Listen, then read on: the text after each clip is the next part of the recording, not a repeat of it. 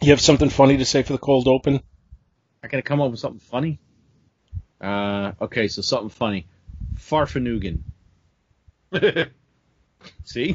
okay, Scott that, laughed. that works then.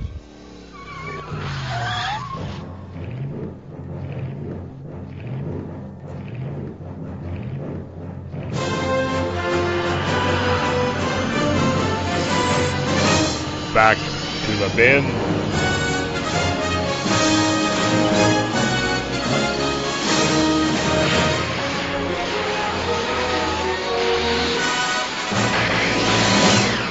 All right, so now we're in the episode. uh, hello, everybody, and welcome to Back to the Bins. I'm Paul Spataro. I am joined by Dr. Bill Robinson I could say fluffernutter. and Scott. See, I made him laugh again. Scott, ha ha ha, Bill is funny. Gardner.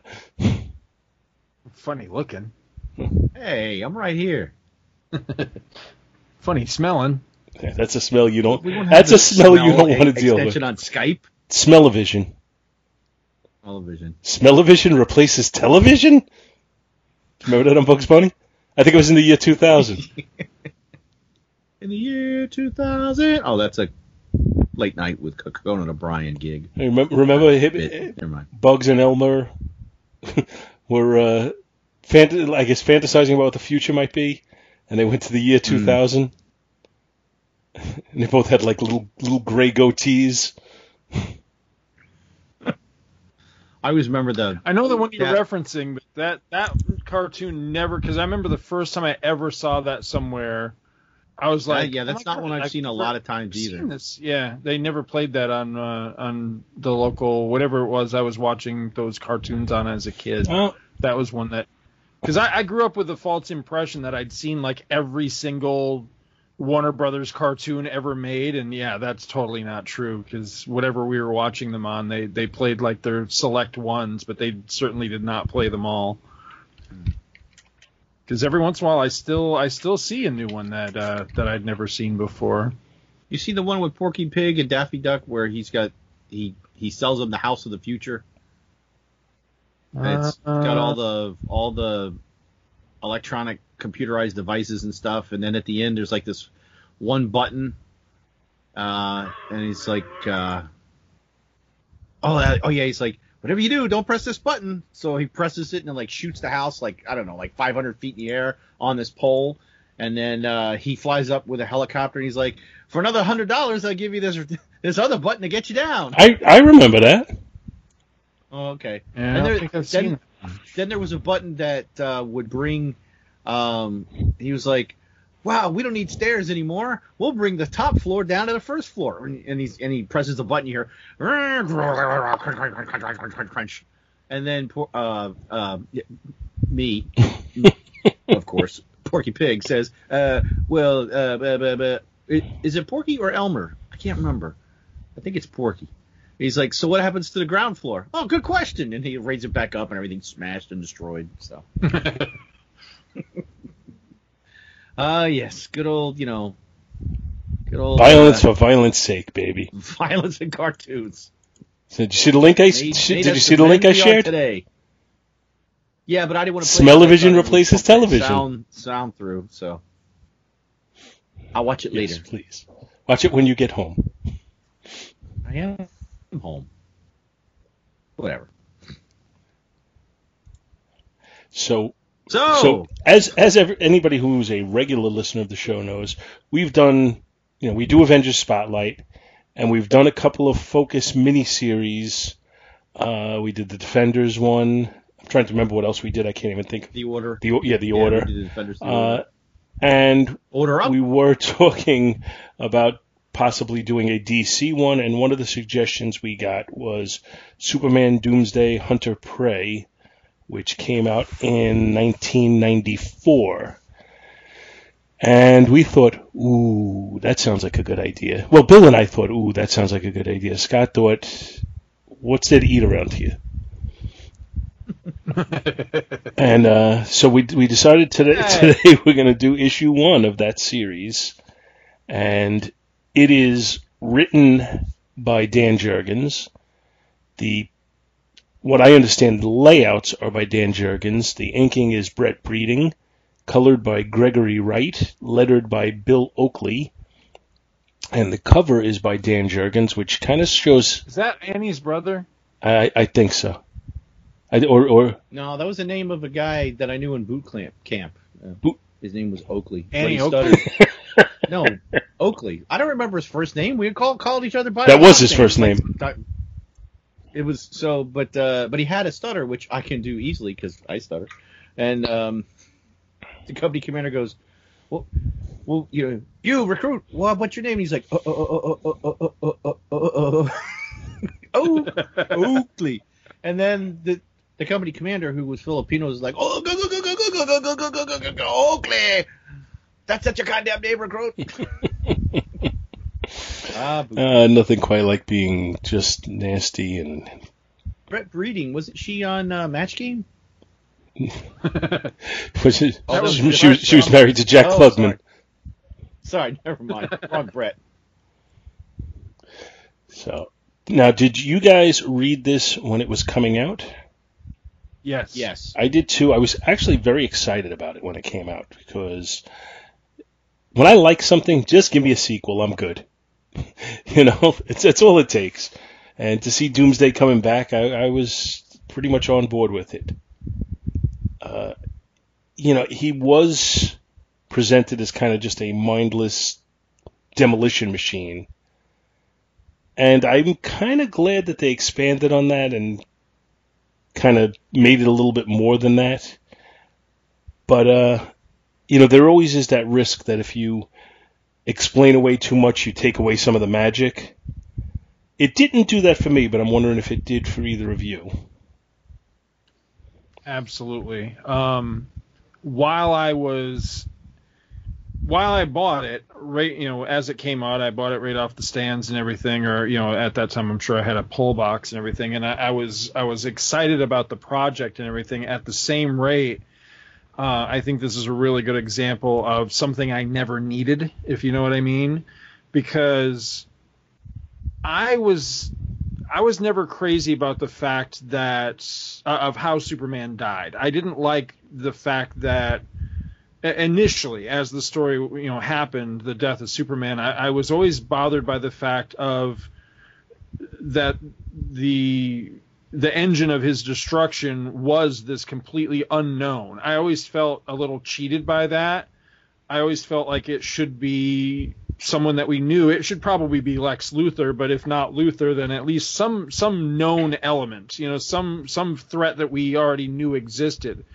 But over time, eh, you know, with the different interviews and and just the hoopla surrounding the death of Superman, I, I came to kind of sort of buy the reasoning that the creators gave for for Doomsday being the the method by which Superman was was killed, and the, this idea that they wanted it to kind of be a blank slate. They wanted it to be something that just kind of pops in out of nowhere and is powerful, excuse me, powerful enough to stand toe to toe with Superman and take him out. But I also liked that they said that, you know, you'll notice in the original story that not only does Doomsday kill Superman, but they basically they kill each other. So super, so Doomsday was for all intents and purposes, he was dead. And then he his corpse gets thrown into space by I think the cyborg, if I'm not mistaken. Mhm. Yeah. And so at that point, part of what sold me on this idea was um, that not only did he kind of come from nowhere, we, we didn't he was an unknown element, we'd never seen him before, we didn't know anything about him, but that he was a complete enigma. He he comes in, he fights Superman, he kills Superman, he himself is killed, and then he's thrown out into space, and, and that's the end of him. So I, I kind of came around to the character in that respect, but part of that was this sense of, and I think they came right out and said it, although I could be wrong, but just this sense that, okay, I'll buy that with the caveat that you're you're gonna leave it there. You're you're you know he's off the table now. He came in, he did what he needed to do, and now he's gone again, just as if he almost as if he never existed. And then with this series, when they announced this, it was kind of that, oh God, really? And while I liked elements of this story, my my two biggest problems with this was that it kind of opens it, opened the bottle for the genie that they they've never been able to put the genie back in because once you bring Doomsday back once, what's going to stop you from bringing him back ad nauseum, which they have done. Um, the other thing too is that rather than leave him in you know, kind of like that that Boba Fett coolness thing where you don't really know shit about him and it kind of gives him a mystique that makes him cool. Um, in this series, they also explain his origin, and spoiler, his origin sucks. So those two factors really took this character down a lot. Of, so in a lot of ways, I kind of look at Doomsday now the same way I look at like say Venom where I kind of sort of dug him when he came out, but now I'm I, I, I really got nothing for the character at all because I, I feel like they they just brought him back and just kind of ran him into the ground where he was never he was never intended to be anything more really than a MacGuffin. So I, I don't know that that's always been kind of my take on it. Anyway. All right. Well, you and you and I are gonna butt heads a little bit on this, I think, because while while I don't disagree with you that bringing him da- back and bringing him back ad nauseum dilutes the character. I, I can't argue with that for a second because I just think it's reality. But I think when you, when you have you know when you have to keep pumping out comics month after month, I think it's inevitable that you're going to bring back everything sooner or later. Uh, and I kind of, I kind of dug the origin story. I, I just kind of, uh, I kind of dug um, the aspect yeah. of it that he just gets harder to beat every time he comes back. Yeah, I, I, um, I mean, we'll get that reveal in the second issue, the origin. When I first read that, I was like, "Ooh, that's oh, okay." Huh. I had no problem with that. Now, the way they've used, I'm not up on my DC maybe as much as you guys are. So oh, I'm not. Don't I know I've that. seen I've seen Doomsday like a lot, like over the past like say five six years. I remember seeing I don't know. Wasn't there even like multiple doomsdays? Uh, I, I was like, what? What? Yeah, I think I will agree that I think he's probably been overused now, and and it was nice when he came in. He was an unknown, but I still had no problem with the origin, uh, the way it, it, was explained here. But uh, you know, hey, you know, we each differ. We differ with, like, with the, with the same in how we differ. yes. So the first issue, uh, as I mentioned, it's got a cover uh, showing Superman kind of flying towards the reader, looking ready to pummel him, uh, with you know flame, a flaming background. Uh, a flaming ring of fire, yeah. down, down, down. Superman Doomsday, Hunter slash Prey, Book One, Jurgens Breeding. Uh, I gotta say right off and the this bat, this was like a prestige. This was like a really nice. Oh yeah. Book oh, too. this was definitely a high quality, yeah. and I, I, don't remember what the cover price on it was, but it was not cheap. Um, I, I could probably look up the cover price, but anyway, uh, I don't like the anatomy on Superman. I don't like his the way his legs are laid out. Uh, he's got one leg. He's got a huge thigh. Well, his his his right leg is kind of going straight behind him, and I guess in an effort for prestige, uh, for prestige, for perspective, uh, you know, it, it's getting smaller as you get away.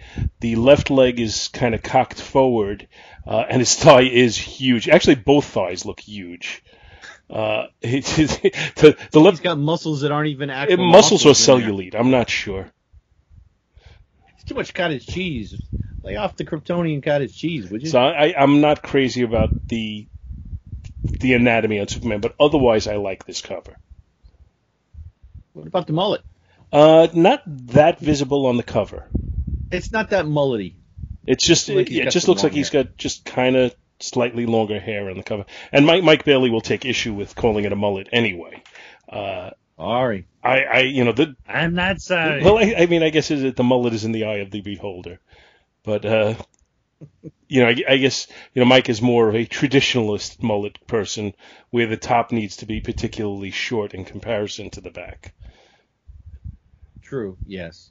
Yeah, he does not have a Billy Ray Cyrus look. No. So the story, uh, I already gave the uh, the team on it. Uh, it was released April 1994. It does not say the. Co- I'm looking at the DC Wiki page open. It doesn't have the cover price on that, and I'm not going to look in the book for it right now. I think this is 4.95 if I'm not mistaken. Hang on, I'll tell you. I want to say that's what it was. That sounds about stuck right. Out in my head. Four Yeah, I don't think I'd ever spend that for a new book nowadays, but back then I did. Sure, you would. That's what I spent back then. Uh, yeah. If they get, if this book had come out now, even if I was excited about it, I don't think I'd spend four ninety five for it. Anyway, the synopsis from the DC Wikipedia database is as follows. Superman dreams of a childhood in which he was scared of the unknown, things in the dark that he could not explain. His mother was there in the dream to comfort him. When he tries to face his fear, Doomsday appears in his dream, and he is battling for his life. In his fight, he feels like a little child, scared and vulnerable. He awakens from his dream, pondering its meaning. He wonders about what happened to Doomsday's body and how the cyborg might have been involved. Meanwhile, on a space freighter bound for Apokolips, the crew notes an asteroid floating free in deep space. Captain Slavin, always on the lookout for a new way to turn a profit on Apokolips, orders the asteroid scanned and brought on board. The scan reveals no organic life forms, and the tractor beam brings the asteroid in. Crew on the ship are shocked to discover Doomsday tied to the rock. They attempt to reverse the tractor beam and, re- beam and remove him from the ship, but it's too late. Doomsday awakens. He makes quick work of those on board. Superman muses on the dreams. He tells Lois that he feels Doomsday must somehow be involved, and he feels drawn to find Doomsday's body. Lois protests, reminding Clark of how hard it was for her when she thought him dead. She doesn't understand why he would want to leave to chase down something that should not even be possible. Superman kisses her and tells her that it is something he must do. The freighter lands on Apokolips, apparently on autopilot. The hold opens, and Doomsday bursts out, wreaking havoc on all those around the area. Desaad tells Darkseid that his army is being defeated and asks for directions. Go west, young man. From Doomsday's shoulder, a minuscule cyber- cyborg Superman orders his pawn into battle. He notes that the armor of the Apocalyptic fighters is excellent, and he transfers his intelligence to a suit of exo armor. He feels that Doomsday can now be his tool to soften up Apokolips, and then he will take over, making Apoc- Apokolips into a new war world. With his new armor, he joins the fight. Desaad comes back to Darkseid, reporting the appearance of another powerful player in the chaos, and asks for permission to appeal for help from Legion or the Darkstars. Darkseid rejects these ideas out of hand. Superman, looking for information on where Dark- Doomsday's body might have gone, it decides to ask the Linear Men and flies to the house of young Matt Ryder. Adult Matt Ryder and Wave Rider, members of the Linear Men, appear and tell Superman that they know that they knew he would come at this place and time. They refuse to tell him anything outright, to Superman's great frustrations, but drop a clue about a coming apocalypse. Superman accuses them of of not thinking of the big picture and snidely orders Matt's father to make sure he teaches young Matt to do what's right while he still has time. Back on Apokolips, Darkseid decides to attack Doomsday personally, unleashing his Omega beams, but to no avail. Doomsday laughs them off, and after a fierce battle, even a bleeding Darkseid acknowledges that Doomsday is beyond death, as the legends say. Superman flies to the JLA to get some tracking information on Doomsday's asteroid. Maxima, at first annoyed that he has refused to join the JLA, decides that she likes his true warrior spirit, and when she realizes he is asking about Doomsday,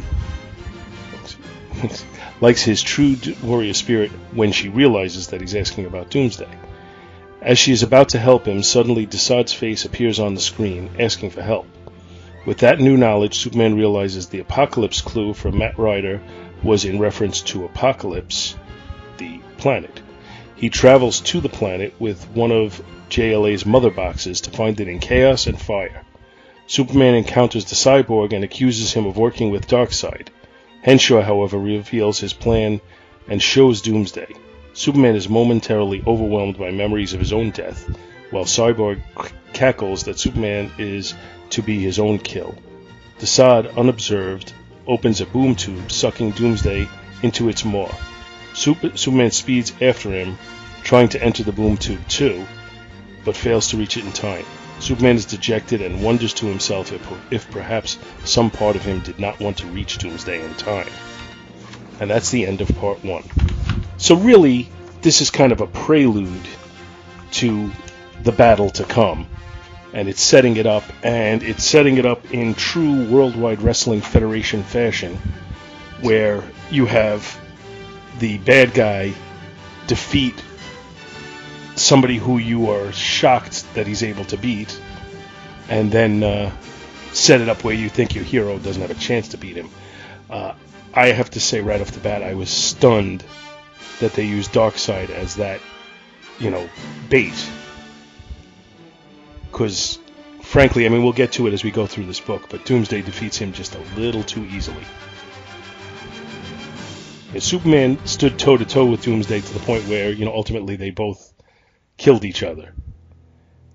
Darkseid goes down like a bitch. well, it was you know he was having a bad day. That said, you know that that one story point I kind of like just the the ramping up of tension as the issue goes along the fact that Superman has some form of Kryptonian PTSD over having been killed and re- resurrected you know that he's I, I think you know you know they always talk about uh, oh yeah you can't write Superman he's too powerful but to show him to have these you know internal doubts and weaknesses you know, it, it's it's creative and I think it's well done. Uh, you know, I think it's well written in that that regard because you fear for him and you understand his fears, and they make sense, and I really like that. Any any initial thoughts from you guys before we go through the book? No, I, I agree with what you say with that. Um, one of the things that has long irritated me with Superman detractors is those that describe him as, as too powerful, but more importantly, the ones that describe him as, as boring, that he's hard to write for because not only is he mega powerful and you know he can do anything, but that oh he's just boring, he's just white bread. And I think that this era of Superman and, and this story in particular is a really good example of you just need somebody you know you need the right writer. You need the right writers that that really are passionate about the character and really care about him to flush him out. And here we get a superman that has doubts. And more importantly that we see a superman for you know off the top of my head uh, the first time that legitimately he's frightened and that's kind of a new concept for for Superman. You know, seeing a Superman that he's actually afraid of the threat that he's going up against. But the thing that makes him Superman is even though you know in that great page um, page 44 where he's having all the reactions to seeing Doomsday again alive, and it, it says, you know, emotions flooding through me, horror, terror, madness, memories of the pain of death. Even with all that, what does he do? He rushes into battle because he- he's Superman, and I think that that really speaks volumes to this character, is that he's scared and he has promised Lois that that he'll return, you know, that that he won't be defeated again or killed again. And he has doubts about that. But at the end of the day, he does what Superman does. He still charges into the battle regardless of, you know, the high personal cost that, you know, that there might be that he might he may die again. And that's one of the elements that ultimately despite some serious quibbles with this story still makes me kind of kind of dig it because that's to me that's quintessential Superman, especially from this era of Superman. And you know, I, I might have my issues with this story overall, but I do like the way he's portrayed. It's just kind of the story I, I find. I, I just got to be honest. I, frankly, I find it just terribly commercial. Um, I think it's a I think it's a good example of okay, we, we know we're onto something with this, so let's milk it. And it it really feels that way to me. But thank God it's not just that. Well, you, you know, I'm Uh, gonna, I I'm gonna just it- touch it's a- base on that a little bit, Scott. I'm sorry to interrupt you, but see, see, No, this came out in an era where we were getting the Clone Saga, and they said, okay, you know, let's let's do it, and let's do it over 200 issues at this, you know, in a six month period. Uh, Right. They made a three issue prestige series. Is, is it milking it? Yeah, you know, I mean, uh, I, I don't even like the term milking it, but I'm going to say, I'm going to agree with your term that it's commercial. That somebody probably said, whether it was Dan Jurgens Well, pitching. comics are commercial. But whether it was Dan That's the whole Jurgens- point to make Yeah, of course. But whether it was Dan Jurgens Right. pitching it or whether it was somebody from corporate saying, hey, we need this, somewhere along the line, somebody says, hey, people really dug that story, and if we go back to that well, we're going to have a hit here. You know, and that's that's probably the basis for them deciding to write it in the first place. That said, I thought when he wrote it, I thought he wrote a good story. I liked what we got here. And I don't re- really remember, I'll be totally honest. I read this when it came out. I liked it when it came out. Uh, I haven't reread it since, except for this first issue. I haven't read issues two and three again, and maybe revisiting them, whatever it is, 24 years after they came out, uh, 25 years. Uh, maybe I'm going to say, yeah, it's not what I thought it was. But reading the first issue, it is what I thought it was so far. Right. So commercial, yes. Bad, I don't think so. On a slight tangent, I was looking some stuff up on Dan Jurgens. As we record this today, it's Dan Jurgens' birthday, June Yep. twenty seventh, the day after my birthday. And he is uh his he was born in 1959. I was born in 1969, so he is 59 today. Happy birthday, Mr. Jurgens. Yay. Happy birthday, Danny boy. Yeah, he had been writing. Um, I mean, it's. I guess it's fitting that he follows up with this because he was the one that was writing um, the Superman books during the death of Superman. So Yeah, and I wonder if he, You know, if he, One, one of. you know, but I'm, I'm wondering if he even said, you know, we didn't drag that out as much as we could have. I would have liked to have explored the character. We didn't, uh, you know, give me an opportunity to do it. Or, like I said, did it come from up above where they said, hey, we need you to write something? And he, his response was, well, if you're going to do it, then I want to do it because it's my character. I don't know. Hmm. I'm not sure how, how it all came about. I've never heard Dan Jurgens, you know, talk about it. But uh, I would be interested in knowing, you know, who, uh, you know, who pitched this and how, how did it come about. But anyway, I, I got to think either way, the, the corporate suits must have said, yeah, and we got to make it a 495 book with a prestige cover, high quality printing, and all stuff like that there. So, uh, Bill, you want to start bringing us through it? Me? Yeah, you're good at bringing through. I was looking stuff up. I was gonna have espresso. Ah, you stole my line. All right, I'll start bringing us through because you suck. No. I hate you. So I hate you. I young- hate you. Young, Okay. what's the significance of the number seven? I was just wondering that myself. I don't know. Hmm. So we have a young. Oh, oh you, hmm, you think he's seven years old? That may be the message they're trying to give you. Although it does, it is kind of. If you think about it, he's got. He's wearing a red and blue shirt with a yellow seven on it, and you could kind of turn that. If you flip it and twist it, it would look like an S. you have to flip it and So twist it a lot. But but still, I mean, I wonder if that's kind of like the the parallel that, that they're going. I think they're trying So to we give you the look in the colors. I definitely think they're trying to, right. you know, give give you a Right. precursor to his eventual look. Yeah, because he's got red sneakers on, which would match the red boots, and Galvin is in here to eat. As long as So, he's not there to we'll eat keep you. going. Oh yeah, hope hope not. Now, if he had So if he had a pair of red underpants on over his jeans, that would be funny. Kids would probably make fun of him. That's okay. He'd kick their butt. So we've got a young, young Clark Kent standing at the top of the stairway, looking down, uh, I guess, into like the uh, into the attic, which I know I'm in the attic, the basement, which always used to scare me in houses that had had cellars and basements, because you got to step the way down there sometimes to find out light and dark. and it's not fun.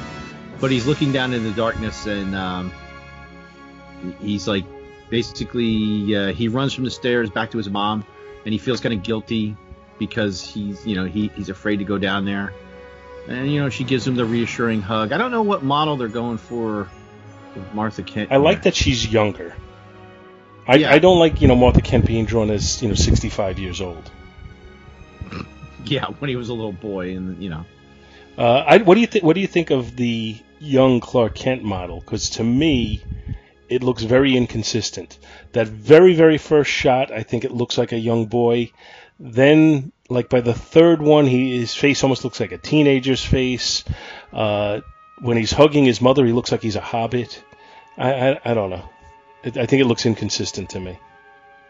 A little bit, yeah, yeah. And then uh, and then he actually goes back down into the cellar, and that first shot there of where you know the one with the light bulb, that model doesn't look like the other model. You know, doesn't look like the other shots. It, it's a little bit off. Now, and that's you know understanding it is very difficult, and you see it over and over again for these guys to draw kids and teenagers. For some reason, you know, it's it, they seem to have so much of an easier time drawing adults. Mm. Yeah. So then, as he turns the light on, then he actually ages because looks because we have a shot of him as a child. Then I guess that would be his teenage or early twenties, and then and mullet boy his current age, and then swoof, the hair springs forth. Hey, it looks like he's got like the Fabio look. Yeah, yeah. So then he he should be on romance novels. So he turns and faces the thing in the dark, the monster, and we have an extreme close up of the killer. The killer! Oh, sorry, that's uh, You're thinking Crusher. that was yeah, I know, but still. So, and uh, what the heck is uh, Doomsday been eating? What is that yellow thing on his? You know, I mean, he's got some major tooth decay. The cavity creeps have been hanging out in his mouth. I don't know what's going on there. Holes, holes in teeth. And now he's back to when he was fighting Doomsday back in Metropolis. Now, Given the now they show it. You know, in the flashback, he's got the long hair. He didn't have the long hair in that fight. That was after he was resurrected that he had the long hair. But you got to remember, he is. This is a dream, so he could be just seeing himself as he is now. So it's it's kind of him reliving it as a nightmare as opposed to a flashback. reliving it. That, yes, okay, yeah, I'll accept that. that'll be the no prize. You still with us, Although Scott? he's seeing. Yeah, I'm okay, here. just you're exceedingly he's quiet. Seeing all. Yeah, he's just being. He's just saving up all his. uh All his. His uh, venom. his goodies. For, yeah, no, I wasn't going to say that. Uh, and uh, Superman gets an ear piercing from uh, from Doomsday, the hard way. Yeah. Oh yeah. Right Well, there. he he Mike Tyson's him. Ooh. yeah, you're right. He he also uh, he sees the Justice League has been wiped out, and yeah, he's still. Although you can't really tell he's got the long hair there. But after Doomsday ch- chucks him to the ground, then we have he's being uh, he's reverted back to a child in his in his super suit, and I guess that's Punk Doomsday Doomsday coming up behind him. He's got Annie Lennox Doomsday. I'm not sure what's going on, why they made the, the, the, the color choice of making his hair purple. You know, it was a little, you know, but hey, I'll let it go. It's a dream. It's a dream. So uh, he's got the fist careening f- towards him, which kind of looks like the Hulk fist. And boof, he's awake. now that, that He I you know I mean obviously I've never had this particular nightmare, but it seems like you know a really terrifying nightmare that you know you you you you're having this originally a nightmare where you know you're a full-sized man and you're still getting beaten by him, but you're trying to build up the reserves to you know to to put up a final you know last ditch effort, and then you don't even you're not even a full-grown man anymore. Uh, so you know you, you're just a helpless child against this thing with the fist coming careening towards you. That seems like see now, like like the stuff nightmares are made of. see now, if I was writing this, I would have had him wake up, go to the window, and then I would have had Doomsday attack him again, and he then he woke up. And then Freddy Krueger would come. So yeah, he wakes up and Doomsday doesn't come, and we have a little internal monologue about the fears and what's going on and what they mean. And he's got the uh, the Man of Steel hairy chest. and then we get the exposition uh, that we had in the synopsis about the cyborg took Doomsday's Doomsday's body from Cadmus and toss it in space. Before before we get into would- that, the scene when he wakes up and he's standing there, uh, I, f- I feel like he's he's too bulky as drawn. just overall in all the in the in the, the close much? up. In the sh- in the shot where Oh, he's stre- the shot where he's stretching, he looks about right proportion wise to me. I don't feel like Superman should look like Arnold Schwarzenegger. He shouldn't look like he's, uh, you know, a, a guy who's pumping iron and doing steroids because because in his daytime in the daytime he's supposed to be mild mannered Clark Kent. Uh, Yeah. You know, he, he shouldn't look quite that large, and, and his strength doesn't come from having huge muscles. Otherwise, he'd have to be just, you know, with how, how strong he is, he'd have to be like the size of a building. Uh, I don't know. Like, I, I feel there should be just a little bit more, and you know, like he should look powerful, but he shouldn't look huge. Mm-hmm. Well, I almost had to do a. I did like a double take when I got to the one where he's looking out the window. Mhm. I was like, "Is he wearing pants?" and I had to look back to the previous.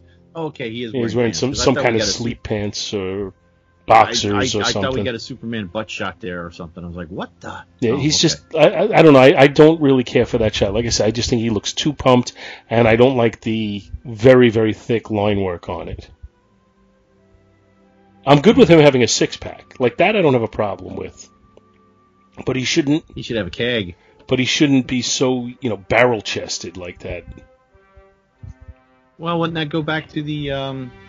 Uh, who was was it? Wayne Boring. Not Swan, but yeah, that's what I was. Yeah, but he, he drew him barrel chested, but he didn't draw him bodybuilder barrel chested. He drew him just like a Different Superman. Mhm. yeah. That that was that was different. That was just you know he was just a big man. He wasn't Uh, if you if you go back to Man of Steel number one, Byrne's Man of Steel number one, where he's putting on the super shirt for the first There's time. my super suit. I think it's I think it's very clearly this this Superman.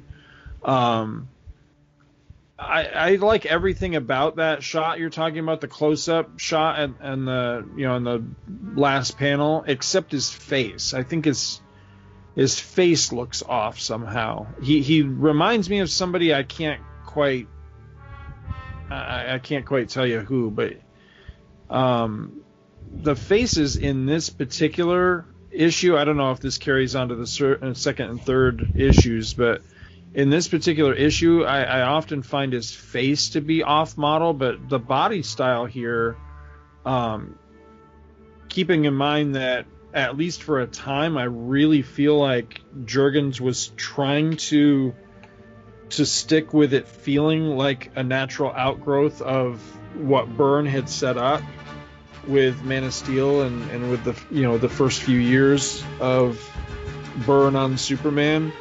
Um, I think this is pretty faithful to that. So yeah, he is very large, but I, I think it's proportionately so. He, he's not like freakish like a like a bodybuilder or anything like that, or, or looking like he's roided out. He just he, he looks Like, powerful. See- like the like the Big. character Prime from Ultraverse, or, uh, Prime is yeah, Prime is like that, huge. yeah.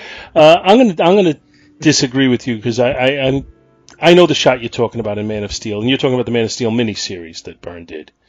Uh, Correct. yeah, he looks big in that, but he also looks like if he put on a shirt, you know, he would just look like a really well conditioned guy. He he wouldn't look, you know, like like I said, I'm looking at this one and I'm thinking Arnold Schwarzenegger. It's it's just too far gone for me. And maybe it's the maybe it's the deep dark lines on it that are just making it emphasize too much for me. That maybe maybe or or even actually no, because I'm looking at like the pecs under you know under his arms and stuff. Uh, it, it's just too big. It, his, his his you know his chest is so so so much bigger than his waist. It's crazy. I, I don't know. It, to me, it almost brings to mind the uh, the Rob Liefeld Captain America horrible thing. It's not as bad as that by any stretch of the imagination, but that's what it's got me thinking of.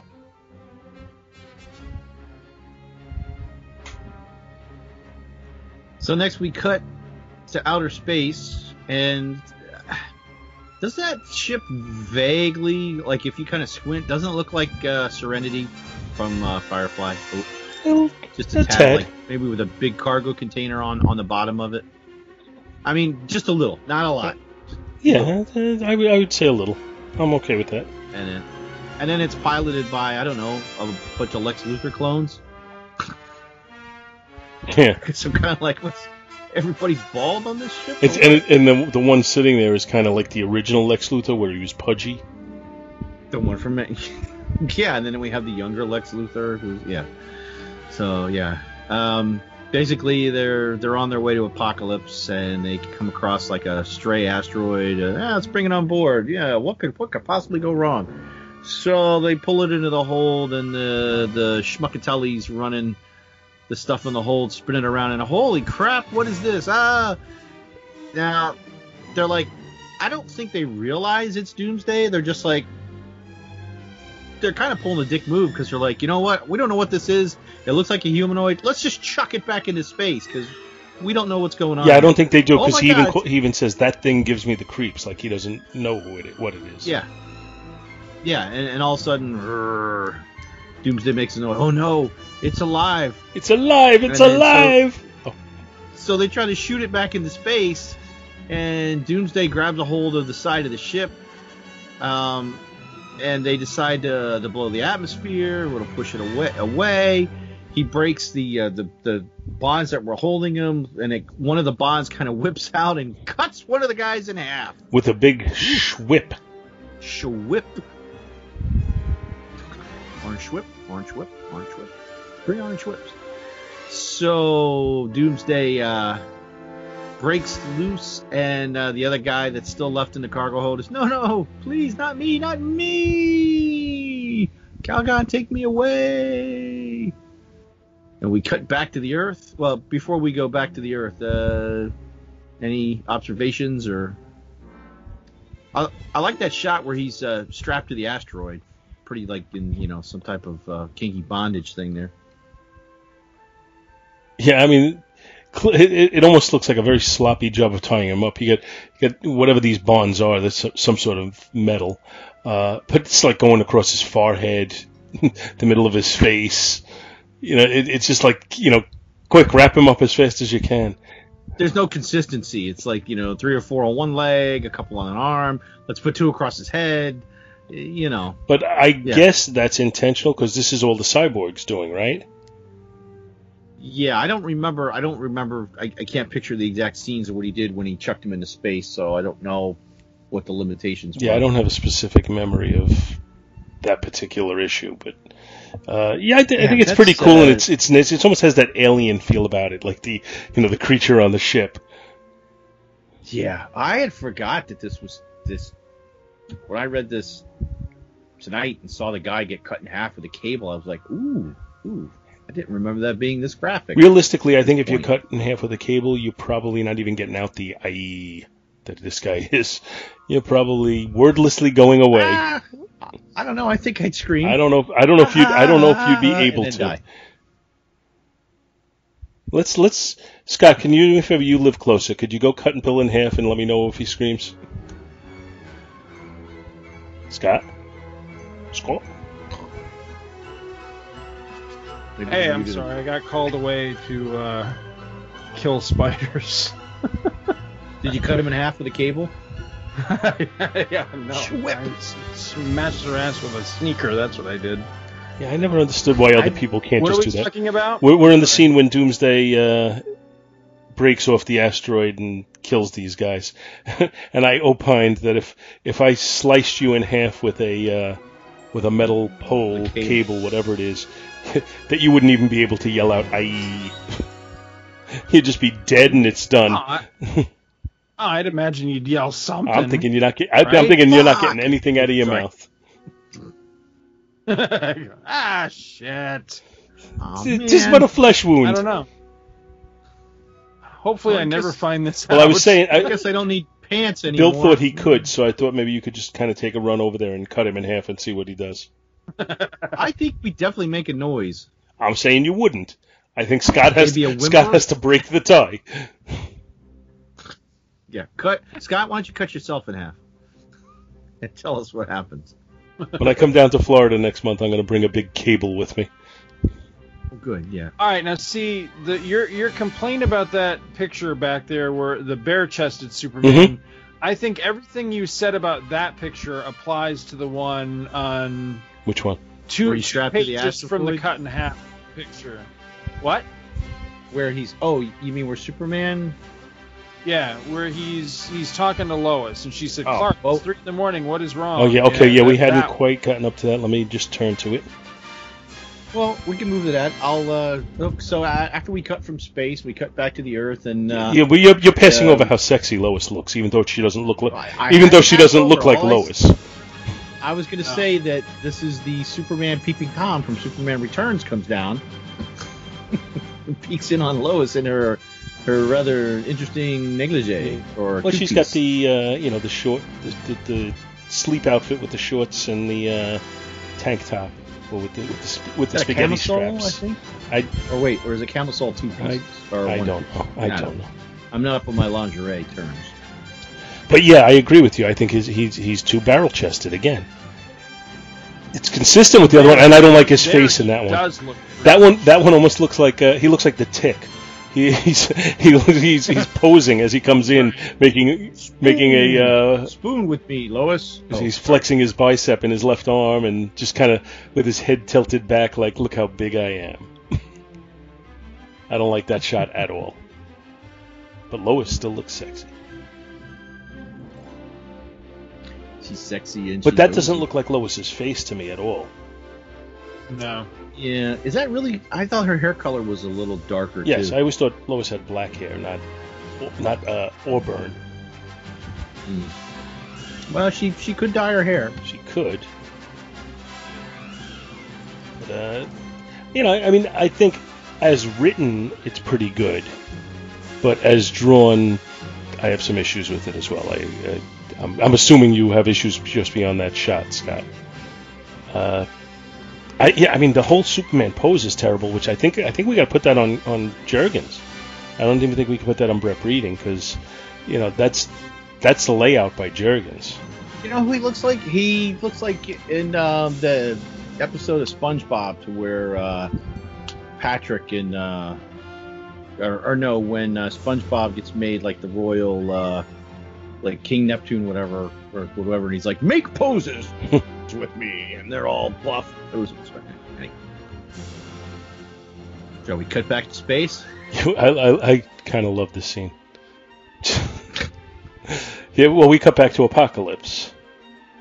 Well, yeah, that's that's right. They're now back back. Uh, they're on Apokolips. The freighter came in on its own autopilot, and the uh, nondescript uh, guards with burly mustaches. Well, he, he looks like the guy from uh, Parks and Rec. I forget what his name is. The guy with the mustache.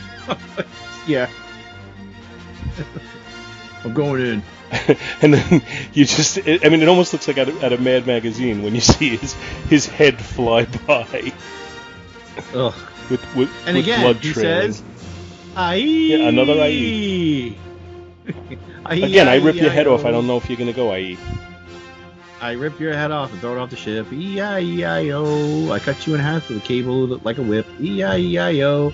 Here ahead, there ahead, everywhere torso, torso, torso, here, there, torso. I think it's pretty cool though. All 'cause doomsday. There's basically, uh, you know, there's, there's, I guess it's three guys that stay down while the one guy with the mustache goes in, and they're kind of laughing at him. They're like, "Ah, listen to the baby scream."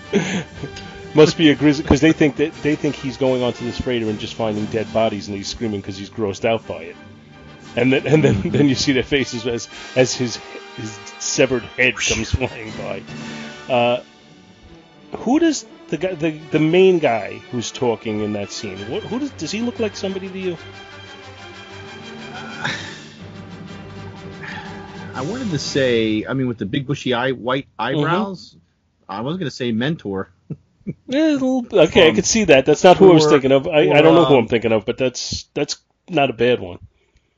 Or also the guy that drove around with uh, Shazam in the TV show. Both mentors, wasn't his. Exactly. mentors squared. Could it be a Jack Kirby nod? Could Being on could be Which guy are you talking about? uh, when they, when they're talking and the head comes flying by. The the guy who's most prominently shown. The, the guy above it almost looks like uh, Captain Lor- Lorca. Right. Uh, yeah, and Doomsday comes bursting out immediately afterwards and does the other guys in. Down goes Frazier. Those those suits are almost reminiscent to me of the uh, of of the suits that. Uh, Star Trek: The Motion. no, I'm, th- I'm thinking of uh, I'm thinking of Tholian Web suits. Right. Mm. Not quite the same, but that's what they remind me of. They look more like the security guards from Star Trek: The Motion Picture to me. A little bit of that. Yeah, I could see that too. Headgear thing going So on. one guy on, on this double splash, one guy gets killed because one of the bony projections on Doomsday's shoulder goes through him. Yeah. Irk. That's pretty brutal looking. And I mean, they didn't, they weren't squeamish about putting blood on it and even having blood trail off the, off the bone as it's going through. Mm. And then the other guy, I mean, you see the blood coming off the guy, that guy all the way to the right, but I'm not sure exactly what the mechanism of that is. with a punch. You know, he just kind of like the claws ripped them on, on their way. And then we got guys on a view screen looking, seeing what's going on, and and they're mentioning that you know we must tell the Great Dark Side must be informed that the Armageddon creature is on Apokolips. So they seem to already have some type of name for They know who he is, I guess. yeah. And oddly enough, on the next panel on the next page, we have a cat. Hmm. Armageddon creature, a cat. Hmm. I wonder. And now, Lo- now in these shots, Lois looks too young. And she's got some strange uh, decor. Why do they? She have like a kabuki looking, An, uh, an angry kabuki looking woman. an angry kabuki woman on a in a picture frame on a wall. It's like, what is that? I guess it's Well, well, look at the next page. It looks like they're in a Chinese restaurant or something. What the hell is that thing on the wall? it's Fin, Fing Fang Foom. I, I don't know what's going on. Is, is she sleeping in a in a in, in a restaurant? I don't remember her having this so much feng shui here. Yeah, I, I don't know. Wow. I don't like Superman's face. She's in an apartment and there's a staircase shown in the one, right? Isn't that a staircase, the one with Let's the cat? loft. Yeah, yeah. There's a staircase. That's where the cat's at. The, the shot of Superman's face in the bottom middle, I, I don't know, it just, it's a scary. Old man Yeah, Superman. Superman in the Or mountain. even Superman uh, that's kissing her in the last shot. It's Cro Magnum Superman Ugh, kiss me, Lois. with with with, with jealous Fing Fang Foom watching over his shoulder. Yeah, he's got his little eye burning there, looking. You kissing my woman? I'll put some pants on and come out of this picture. oh wait, that's a robe. No, that's his that's, his cape. No, no, no, no, no, no. The picture, the dragon is on a robe. See it? It's like a it, Look it looks figure. like it's a framed robe. A framed robe. Yeah. What is this? Maybe Mike Bailey knows. If you li- Why is If you I mean, listen to this, I Mike, let us is know. cold. Why don't I don't know why Superman gives her his cape I don't know. Because you know you don't tug on. I don't want to be a misogynist, but I find that the women folk are always cold. It's like when you go to a wedding and, and all the women sit there with the husband's jackets draped over their shoulders. Yeah, and it's not really um, okay. Go back to the one that we complained about that he's too big looking and he's got the cape. Look how far that cape goes. That cape goes down almost to his feet. Now, when that same cape is on her, goes to the same place on her, but it should have. But Like, it has a lot more fun doing that it. cape, If, if you put that cape on him, it's going to be way higher up Oh yeah, she she than it should was in be the previous shot. she should be tripping on it. That should be touching the floor with that cape. Yeah, I know. Nitpick, nitpick. Wah, wah, No. I, I that one shot that we're going back to that one of him coming in. I, the more I look at it, the more I hate it. Even the way the cape is coming up into points over his shoulders. Excuse me, over his shoulders. It almost looks like almost looks like Nighthawk's cape. I, I was going to say he's got like a Spawn thing going on with his cape. Spawn always had like the living cape thing going on. So then we cut back to Apokolips again, where Desaad is discussing things with Darkseid, who doesn't appear to be particularly concerned about what's going on. yeah, that's just okay. Just uh, anybody listening, This just Scott shared the sh- the photo of uh, Superman from the Man of Steel miniseries. Yeah, see that looks. I think that, looks, acceptable. that I don't think that looks as large Yeah. as the other shot. I, I'm I'm in disagreement with you. I think that looks like a well-developed muscular guy as opposed to a, you know, steroided up bodybuilder guy. So I, I have a difference on that distinction. Or I have a problem with that distinction. So while- Darkseid isn't concerned, we see Doomsday mopping up the floor with Apokolips's troops, Elite guard. right until Cyborg Superman returns. Hey, he was on a little like piggyback thing on his back. Like a, Maybe got like a little Jiminy Cricket. kill them, kill them all. Sorry. I like the character model for Cyborg. I, I, I don't know the the kind of half Superman face with the really long hair, but then the rest of the face being, I don't know, just almost looking like uh, Brainiac's ship. Mm. So I I forgot liked him that, when he was when he looked like like Superman. yeah when he looked like it could be Superman's corpse resurrected and, and half robotic. I loved that look. Yes. This one here, I, I never cared. See, I like that one better, but I didn't think they could keep going with that just because it was too close to the the true heroic Superman, and I don't think they wanted to do that. But uh, Mhm. you know, I, I still like the fact that they killed him off, resurrected him, and still kept that kind of partial Superman face going. Right. So I, I'm I'm still kind of cool with it. I think he looks creepy, and that's what I'm. That's exactly what I'm looking for from him. And I like that he's setting himself up. You know, Superman's first thought, which we didn't get to yet, is that he's, you know, being an ally of Darkseid, and far from it. He's just looking to usurp Darkseid and turn, you know, turn whatever he can into a new war world. I like. The, I also like the way Desaad is drawn here because he's kind of creepy looking in a in a in a very different way. I always thought, I don't know, maybe he did. Did he play him in the cartoon? Maybe that's why I'm thinking this. Who did it? Did Rene Auberjonois play Desaad? Voice I'm not sure. at any time. Uh, but I could see him playing Desaad. Yeah, I could. I could as well. I could see him playing a live action Desaad. Well, well, yeah, that's what I meant. Who would we have as uh, Darkseid? Arnold. Uh, Now, well, well, who was it that did? I can't even think of his name. Who was it that did the voice in the cartoon? Michael Ironside. Yeah, younger Michael Ironside, Yeah. but yeah, Yeah. I could go with that. Now, uh, maybe you guys can clue me in as to uh, these time traveling people that Superman, the, The linear the men? men. Maybe you can give me a little background on them because I don't really know. Well, I mean, they were.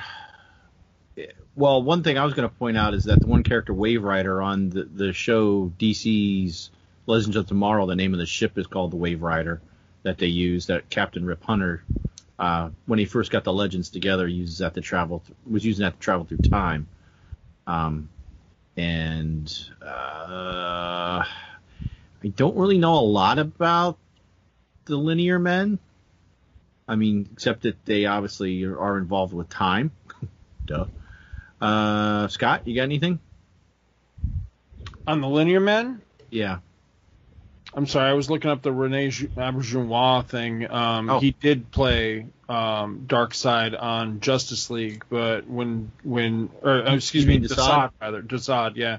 When Okay. Desaad uh, was in the Father's Day episode of Superman the animated series, which uh, strangely I just watched a couple of nights ago.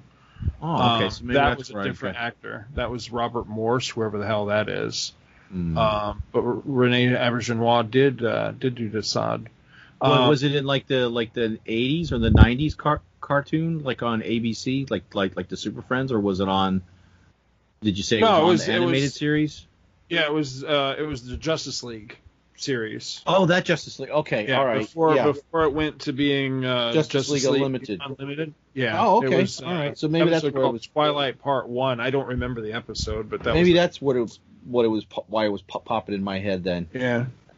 That was a good memory because I, I'll, I'll be honest, I thought you were wrong because I remember Rene Auberjonois doing. He was the voice of like a, like a prosecutor or something in, in one episode. Oh I yeah, against the Green Lantern, Green Lantern Yes. or something. Yeah. and he was also he was also the voice of Peter Parker in. Uh, I, I think it was uh, what do they call it? Something of What? rock and roll. Yeah, some sort of like it was a rock and roll record or something. Oh, oh. Really? Yes. Huh. I'm gonna have to. I'm gonna have to quickly look that up. Wow. I wonder if that's one that I have. I'm sorry. What was the question regarding the the linear men though? Because I kind of sort of remember that. Well, that's what I what I'm asking. I mean, we were just saying that they're obviously involved in time and time travel. right. And I was Right, just pointing out they- that the character Waverider is actually the Waverider name is the name of the ship in DC's Legends of Tomorrow, the ship they use to travel through time. Oh, that's Uh, cool. That is and- that's kind of cool. And Rip Hunter was on the show for on and off through the three seasons so far. So, Right. and I believe he's one of the linear men. I think Um, I know he's a time master, or he was. what what I can remember off the top of my head with the linear men was that um, Waverider eventually joined them, but I don't think he was one of them, if I'm not mistaken. Um, they were they were basically like the self-appointed guardians of the time stream or you know the timelines or some shit like that and this this guy in the in the purple there is Matt Ryder, and I think if I'm not mistaken, Waverider is also Matt Ryder. I think. Yeah, yes. Let, let me just read this quick this quick blurb. I just uh, again, this is off of the DC Wikipedia. It says, uh, "Linear Men. The Linear Men were a team of scientists based at the Vanishing Point, which Right. uh, okay, who monitored and studied the time stream of the entire universe from its beginning to its end. They were formed when Matthew Ryder and Rip Hunter were working on an experiment that knocked them out of the time stream." One of its members went rogue and attempted to bring Booster Gold back to his own native time period in the 25th century, but was stopped by Superman, who inadvertently caused himself to be traveling out of control through the time stream. The rogue linear man then used his equipment to bring Superman to a point in the 30th century where the time stream would be so unstable that he could send Superman back to his own time period and promptly and promptly destroyed the moon in order to initiate the event, killing himself in the process. Okay, Ernie. Uh, a That's match right. That ended up having ramifications in in Legion of Superheroes when the moon was destroyed. Because, yeah, that was this. Because I remember the Linear Men popping up, and I thought that their appearance led into something bigger. That's right, because they were the ones I think that were responsible for Superman getting basically dislodged from time. And then you remember the stories where Superman was bouncing because remember up to this point he hadn't yet met a lot of the other characters of the of the D, of the new DC universe after Crisis.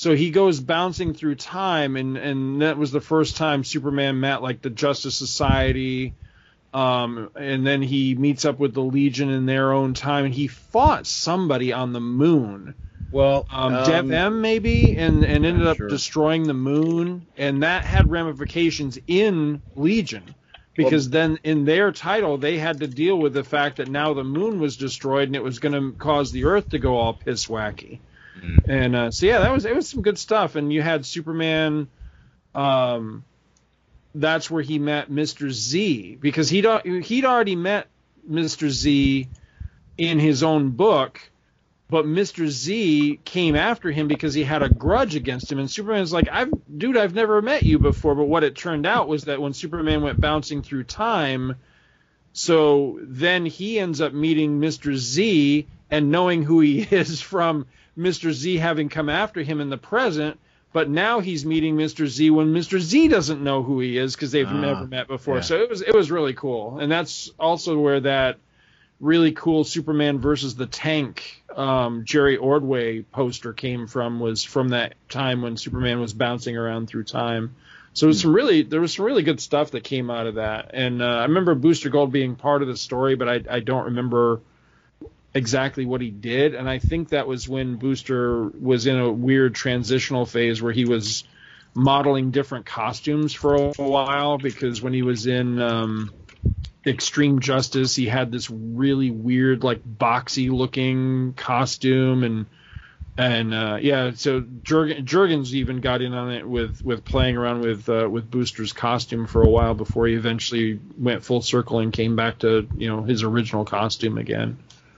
Well, the Linear Men first appeared in Adventures of Superman Volume 1, 476 in 1991, March of 1991. Um, just to finish up real Right. quick, uh, the last uh, paragraph or the last few sentences here says a Matthew Ryder from an alternate timeline ruled by the superpowered despot Monarch, who became who became the tri- time traveling Waverider. So I guess this would be Waverider is another. Alt, that's what you're saying is an alternate timeline. Matthew Ryder eventually joined the linear, linear Man in order to take the rogue Linear Man's place. So Okay. And uh, to hit on our other thread, I did confirm that Rene Auberjonois did play Peter Parker in the Amazing Spider-Man rock comic From Beyond the Grave, which is a record, and we've also confirmed that Scott owns it. I do. That's the one that has "It's such a groove to be free." it's a stupid ass song. But yeah, I, I have I have that. I've had it since I was a kid. Yeah, it's it's beat the shit somewhere out in the garage. But yeah, I do have that. That's awesome. worth going on by a turntable just to play it. where Spider-Man is is. I think this is the one where it starts where Superman, or yeah, Superman, Spider-Man rather, is having a, a nightmare, Yeah. and he hears somebody calling to him in the nightmare, going Spider-Man, Spider-Man. I think that's the one. Yeah, and I think it's, it's ultimately it's his Uncle Ben or something. I don't know. I think, um, yeah, I don't, rem- I don't remember. And the cops are shooting at him, but the the sound of the guns is really pathetic. It sounds like somebody popping baggies or something. It doesn't really sound like a sound like a gun. I think that's the one. God, now I got to listen to this thing. Well, you could you could just play it on on YouTube because it is available on there. Just look up Spider-Man from Beyond the Grave, right? and it's it's available. It's 36 minutes long. I, I, I punched it up while while we were having our discussion. Uh, so where do we go from here? So So, so yeah, so Superman decides uh, he needs to find some answers, and he's going to go to the Linear Men, and he goes to the home of one of the future Linear Men, thinking that if he goes there, then and sh- and sh- sure enough, Matthew Ryder and Waverider. Oh, I just got that Matthew Ryder, Waverider. So anyway, Winona Um, Ryder. no. Ryder trucks. Um, basically, he's like, "You need to tell me about Doomsday," and they're like, "No." I was like, "What?" And then at that point, um, the father of Matthew Ryder comes out, and Superman's like, "Yeah, you need to teach your kid to uh, to uh, do what's right while there's still time." Huh? What? Yeah, that was a real quick synopsis of those. Uh, there's a lot of exposition, but that's basically what's you know they're like you know you need to tell me what's going on. No, we can't. All right, well screw you. he flies away. Yeah, the, the you know the one the one savings grace I guess in it is that uh, I guess it's is it Waverider does throw him the clue about Apokolips, Yeah, but otherwise, yeah, they're Yeah. they're pretty much useless. Shut them down. We cut back to uh, to Apokolips, and Darkseid join, decides to join the battle. So he hits. I, I love the Omega beams. I love that they can just change direction. You know, on on a go ninety degrees. I think the first comic book I ever saw the Omega Beams in, early on in my reading, and I didn't know a lot of DC, was the X Men, uh, Teen Titans crossover. If I remember correctly, is it Apokolips in that? And I think that's the first time I saw the Omega Beams, and I'm like, what the heck is that? what? It turns, goes around corners? See, my first thought was cool. Man, I don't have to It goes look up at and to downstairs and makes a slinkety sound too. Oh wait, no, that's something different. I like the shot. Everyone the- knows the Omega Beam. I, I, I, you know, I don't know if it makes sense from a logistic point of view, but I like the shot of Darkseid's face in total darkness with the beams coming out. Mm hmm And just his teeth. And the like a pink outline of his head. He looks like the thing at a rave or something. Yeah, a little bit. Oh. So he's he's Getting a little- he's obviously overconfident because he hits Ome- uh, Darkseid with the beams and then just kind of sh- looks like he struts over to to see him. Mm-hmm. Uh-huh. And- dance, dance, dance. And uh, Dark, uh, Darkseid, Doomsday just comes bursting out and running towards That's him. Now, now this, this I, I do have a logistic problem here though, because Darkseid's got his back to the rubble. He's walking away. The uh, Doomsday comes bursting out of the rubble, and Darkseid is looking at him and says, "Impossible." And then the next, Well, he could be looking over his shoulder, like, really, like what? In the time it takes him to burst out of the ground and run all the way over, Darkseid doesn't doesn't even Darkseid doesn't even turn around. About, who was overconfident about everything. No, I, I don't think he's overconfident about everything. I think he's confident about everything. and uh, but I mean, it's it's Doomsday basically catches him totally unaware. He's laughing and he uses his bone claws to just Wolverine Darkseid's back, Mm. drawing blood in the process. Then slams Darkseid to the ground, punches him, uh, you know, and just just takes him out like so easily. And I, I guess we have, the, you know, other than ha ha, we have the first word out of Doomsday, which is ba. Wow. He said- no, I thought he said Metropolis back in the Death of Superman. He Superman. may have, I'm not sure, I don't remember. He was like Mullen. He did. But then you, you have a shot Yeah. of Darkseid's He, face. did. he, you heard it. On, he heard it on TV on a wrestling match. I thought he. Oh, because I thought he was reading the signs too. Metropolis, X amount of miles, and he was reading it. We get a, we get a shot of Darkseid's face, like half of his face, and he's like horrified. And he's, the legends are true. You are beyond death. It's just like What is that? William Shatner is Dark well, Side? it's got the little space there. It's got oh, No, you legends are true. dot dot dot or beyond death. The legends dot dot dot are true.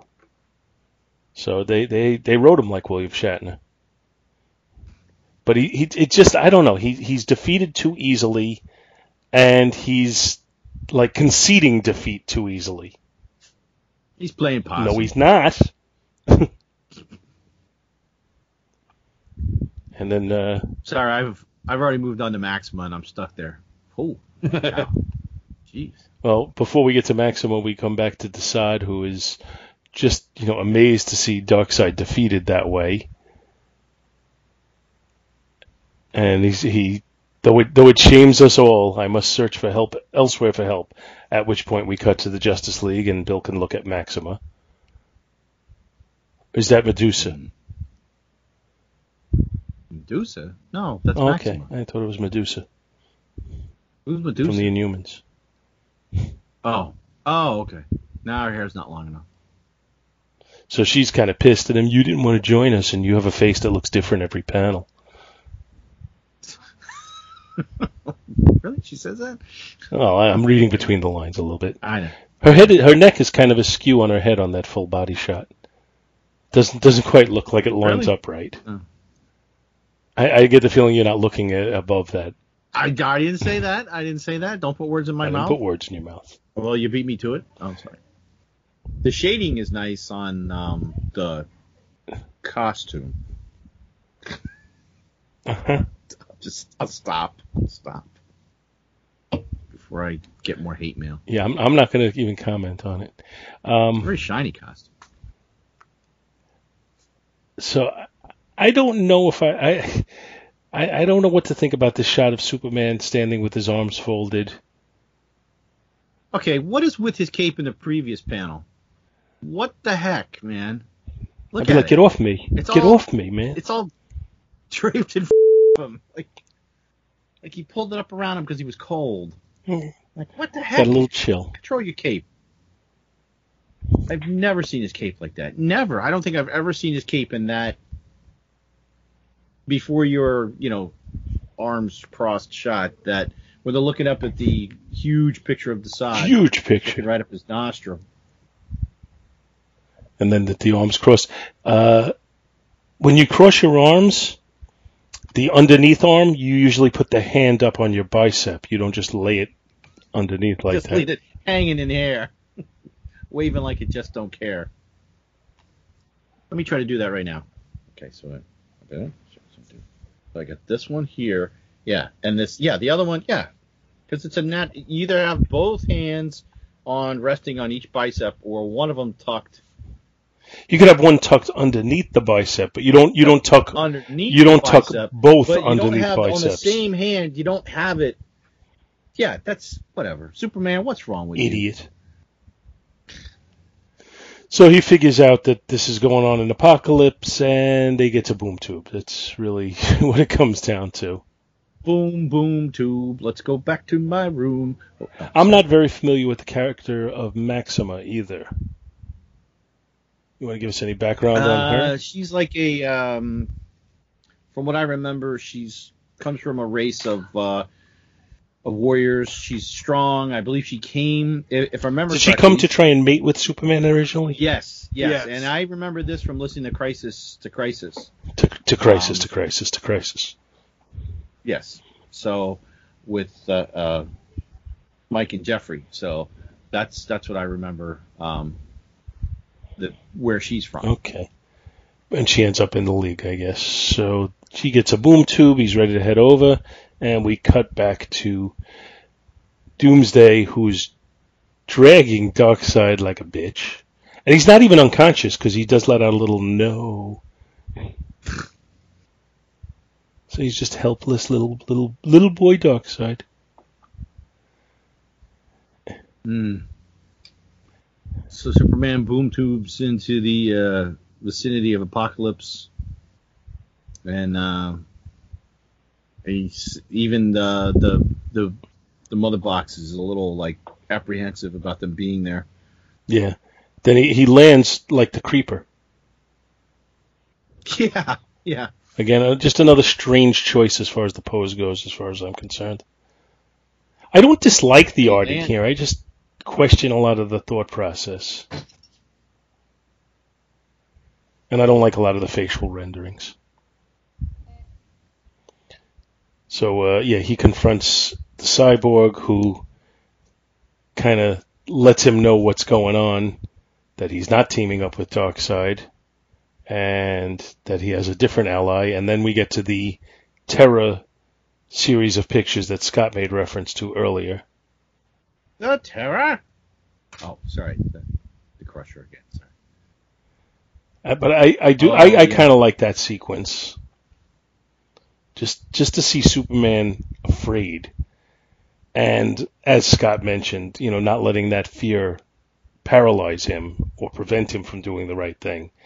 It's just just adds a level to the story that you don't always get.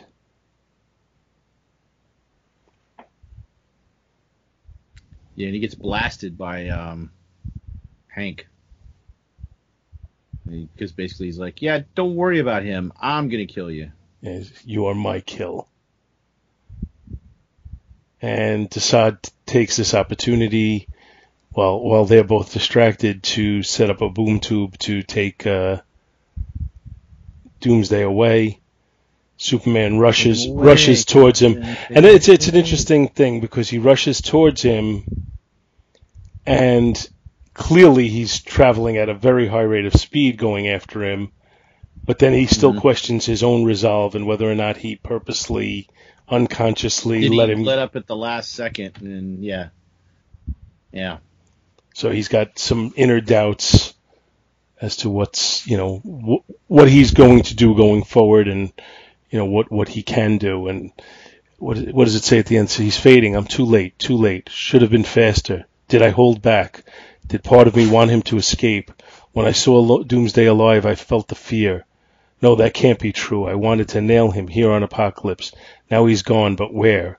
And what if he's on Earth? And while that's going on, he's down on his knees, just kind of, you know, Hands, Hand- hands in his lap, and he's looking down at the ground. I, I think, you know, from a helpless point of view, it's second only to the fetal position. Yeah. Of course, he does have a Or mother box he could head when back. you're, uh, or that position when you're when you're out of toilet paper in a bathroom and you're trying to reach some and it's just out of your reach and oh sorry I think I've spoke too much. Yes, you have. So, Well, I don't have Kryptonian powers to bring it over to me, you know. I, I'm not sure. I'm not sure what you would do with that anyway. But anyway, that's I I use that Superman telekinesis to uh, bring it over. Okay, you do that. I could use my super breath and suck it over, and then I get stuck with a roll of toilet paper in my mouth. So, so that's the end of the first issue of our three issue set, and I guess we can rate it now. I'm going to go first on this one. Uh, as I said, I have some issues with the the the proportions on the cover, but I like I like the overall feel of it. You know, Superman ready for battle, the, the flames behind him. I guess he's supposed to be on Apokolips at this point. Uh, you know, he's absolutely re- ready for battle. Uh, so I like it. I think there's things about it that could be a little better, but overall, I think it's pretty solid, and I'm going to say a B. The interior art, I want to like a lot more than I do when I look closely at it. Like at, at a superficial look, I think this art is good, but then when you start looking closer, you start seeing so many flaws, especially in the way Superman is drawn. I think. Uh, so I'm going to say, because on a superficial level, I think it looks good. I'm going to say a C plus. Uh, but but I think it could be a lot better if Superman was drawn better uh, or more consistently throughout. Uh, and the story, I really like the story. I think it, it sets up the uh, you know the terror that Superman's going through. It really you know gets you looking forward to the battle between them. Uh, my biggest quibble is just the fact that Darkseid goes down so easily. Uh, you know, Superman was able to go toe to toe with Doomsday, and Darkseid doesn't even get in a, a punch. So Mm. that's my biggest quibble, but that's gonna knock it down to a uh, that's gonna knock it to a B. And overall, I'm gonna give the book a B. All right, I'm gonna. When I first saw this cover, I really liked it, and it was one of the reasons you know I bought it right off the shelf. Um, also because it was the continuation of the Doomsday story, and I had an interest in that. But uh, the um, it's kind of plain behind him though with the flames. It's not really. It almost looks like just a like a computerized background. Oh. I think it is. so. It's it's you know. That being said, I, I'm still going to give this cover a B overall.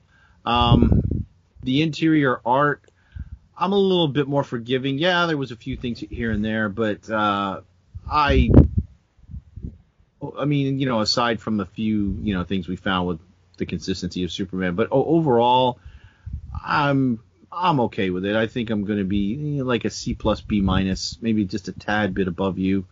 And I like the story, although yeah, maybe Darkseid shouldn't have gone down a little so easily. Maybe got a few more Omega Beam shots off or something. Uh, but I'll give it a B as well. And overall, the book's a B for me. Scott. Um, I like the cover, except I have a huge problem with Superman's actual face. He he looks like a muppet to me. He looks like Beaker or something. he's he's his face is I, I can't quite put put my finger on it or describe it, but it just he's got some serious Dur face going on. He just doesn't look like Superman to me everything else looks great. I love the, you know, I, I love the, you know, the the anatomy of the figure. I, I like the way it's all laid out. I like, well, the cape looks a little bit funny, but I think it's just the angle that we're seeing him at. Uh, I like the hair. I like everything except the actual look on his face. I don't know if it's the angle we're seeing it at or what, but it just he he just looks derpy. I just really don't like that face. You're okay with the cottage cheese thighs? Well, I mean, I don't see it as cottage cheese thighs. I, I see him. I mean, it's he, he's muscular, and the you know the uh, what, what would that be? That's his left leg, the one that's kind of cocked up. It's it's cocked up, so it's closer to us, and the mus- muscles are kind of bulging like that because the leg is in that position. Even even in areas So- where the muscles don't look like that. Yeah, I mean, I'm, I'm, I'm sorry. I don't, I don't mean to I bust your think it looks chops. I looks but I, I just I don't I don't No, like the mean, I legs at all. It looks dynamic, but I, I just uh, I don't I just don't like the face. Um, so for that reason, I I've, I cannot give it a, a very high grade. I'm I'm honestly I think I'm going to go a D minus just because the the face is really bad. Um, the interior art I'm also not going to be terribly kind on just because my my problem ultimately with this entire miniseries is I feel like I see right through it. Um, I think it was very commercial, intended just to ride the coattails of the Death of Superman phenom that nobody at DC saw coming. They didn't realize what it was going to be, and even when it was happening, and even right after it happened, they didn't realize what they had. And I think this was their very quick attempt to cash in on that before it was all over. And because of that, because of the very rushed nature of this project, um, it's not that it's not good, it's that it could be so much better than it actually is. You're you're right, Paul. The story's not half bad, and there's a lot of elements of the story that I like. So the the story, um, at least for this first issue, I, I think I'm tempted to give the story a fairly high grade, like a I don't know. I, would probably go as high as a B on the story because there there are a lot of elements of the story that I actually like. But it's my my biggest quibble with it beyond the the obvious commercialism, the obvious cash grab here, is the fact of I I'm a huge Dan Jurgens mark, especially during this era, and this, I mean, granted, if they just didn't have a lot of time to work on it, if it really was the the rush job that that I've heard that it is and that it looks like it is, then you I, I guess you kind of got to cut him a little bit of slack. But knowing Dan Jurgens as I do and having been a fan of his for a long time, damn, I just I know he's capable of so much better than this. And there are moments of it you know the the book's not horrible or anything there there are some truly great panels there's some pages where the the whole page is really good but it's the wonky inconsistency of it you'll get a really good panel followed by a just horrible panel or a really good page followed by just a horrible page. And it's that up and down inconsistency. Superman's skinny superman's fat superman's muscular superman's scrawny. It's like, damn it, man, you know, consistency a little bit here, and a lot of really goofy faces, a lot of big puffy like romance comics lips, just a lot of art problems with this that that really drag it down for me, and uh, again because of that rushed look, just adds to that that feeling that puts me off that, that just makes me want to dismiss it out of hand as oh just cash grab. And that was that all these years after because I, I, think i only read this once. I think i read it when it came out and put it in a box and i i, I don't think i've looked at it again until tonight and uh, so all these years that that really has been the, the my lingering impression from it was uh, you know, just a quick attempt to cash in on on the popularity of of Doomsday and the whole Death of Superman thing. I, I don't know if that's fair or not because, as I say, the, the, the story's not half. At least here in this first issue. Now, once we go beyond that and we go, especially, I'm, I'm pretty sure it's in the very next issue where I don't know if we get the entire origin of Doomsday, but I know they start telling you the origin that's where the story immediately jumped the shark for me because I never needed an origin for this guy, and I certainly didn't need the origin that they gave us because I still maintain the origin is just stupid. So, yeah, I, but I mean, ju- judging this strictly as this first standalone issue, um, beyond the story, I'm gonna go a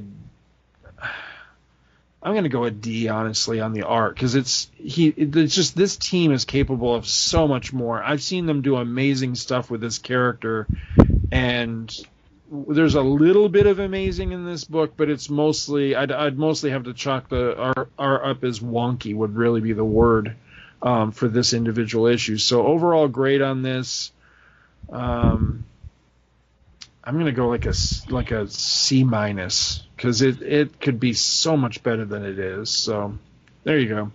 I, I, hate to be down on it because damn, this is my era. I mean, this is my Superman. Yeah, I'm happy to have somebody else be Doctor No once in a while.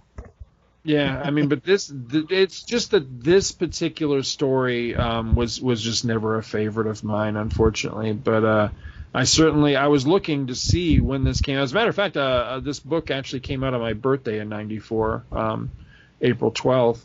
But I was looking to see, you know, what what was concurrent, like where was this in Superman's history, and and this was uh, published concurrently with the fall of Metropolis and just prior to Dead Again, which was a story I really liked. So there was also that element um, of this story. I remember reading as it came out, feeling that I don't know if any other Superman fan ever felt this way, but one of the reasons I always loved the Dead Again story was because I, for a time, I wasn't entirely convinced that this was really Superman. Because you have to remember, we got, after Superman died, we had four imposters, or, or at least four replacement Supermen. And there was a lot of uh, advertising out there playing with that idea that, you know, here's four new Supermen, but are any of them really him? Mm-hmm. And so when he comes back from the dead, I still had some lingering doubt because I kept think I kept trying to think of this from both a story angle but also a marketing angle of how cool would it be if he comes back and they suck you in and you're buying it and then say a year, 2 years, 3 do- years down the road they suddenly reveal holy shit this isn't really Superman. Where they suckered us and and this guy's actually evil or he's actually uh, you know whatever. And so that was always a lingering thought in the back of my head as well with this whole thing of okay now this guy who may or may not really be superman now he's having round two with doomsday and I remember that giving me kind of an uneasy feeling like if they did reveal him to not really be Superman, would would this fight then be kind of a kind of a cheat?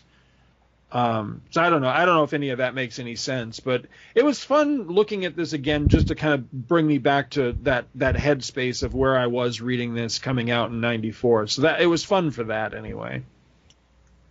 But cool. All right. Well, whether you like it or not, we're going to do issue number two. Oh, okay. Only not today. Because that'll. No, we're gonna go until we finish them all. Let's go. Next up. That, Let's get that'll do it for tonight's show. Hope you enjoyed listening to it, and uh, I enjoyed doing it. I don't know about I don't know about Scott. I'm kidding. I'm busting your balls. Uh, but uh, yeah, that's it. Thanks, everybody. Thank you so much for listening to our show, and we hope you'll continue to join us each and every week for more good old fashioned comic book back issue awesomeness. You can contact Back to the Bins to leave feedback, comments, questions, suggestions, and criticisms via email at backtothebins at gmail.com or by joining the Back to the Bins group on Facebook. Back to the Bins is a proud affiliate of the Two True Freaks Internet Radio Network which you may find at www.twotruefreaks.com. Two True Freaks is a registered trademark of DiManzo Corps of Milan, Italy. All rights reserved. Each and every month, the Two True Freaks Network produces dozens of new and exciting episodes which regularly reach tens of thousands of loyal listeners worldwide. Sponsorship and or advertising opportunities are available. Inquiries may be made via email to twotruefreaks at gmail.com. Please take a moment to stop by the twotruefreaks.com site and check out their many other fine podcasts, won't you? Thanks, and we'll see you next week. Aye. Hey, I just saw Bill's head fly by.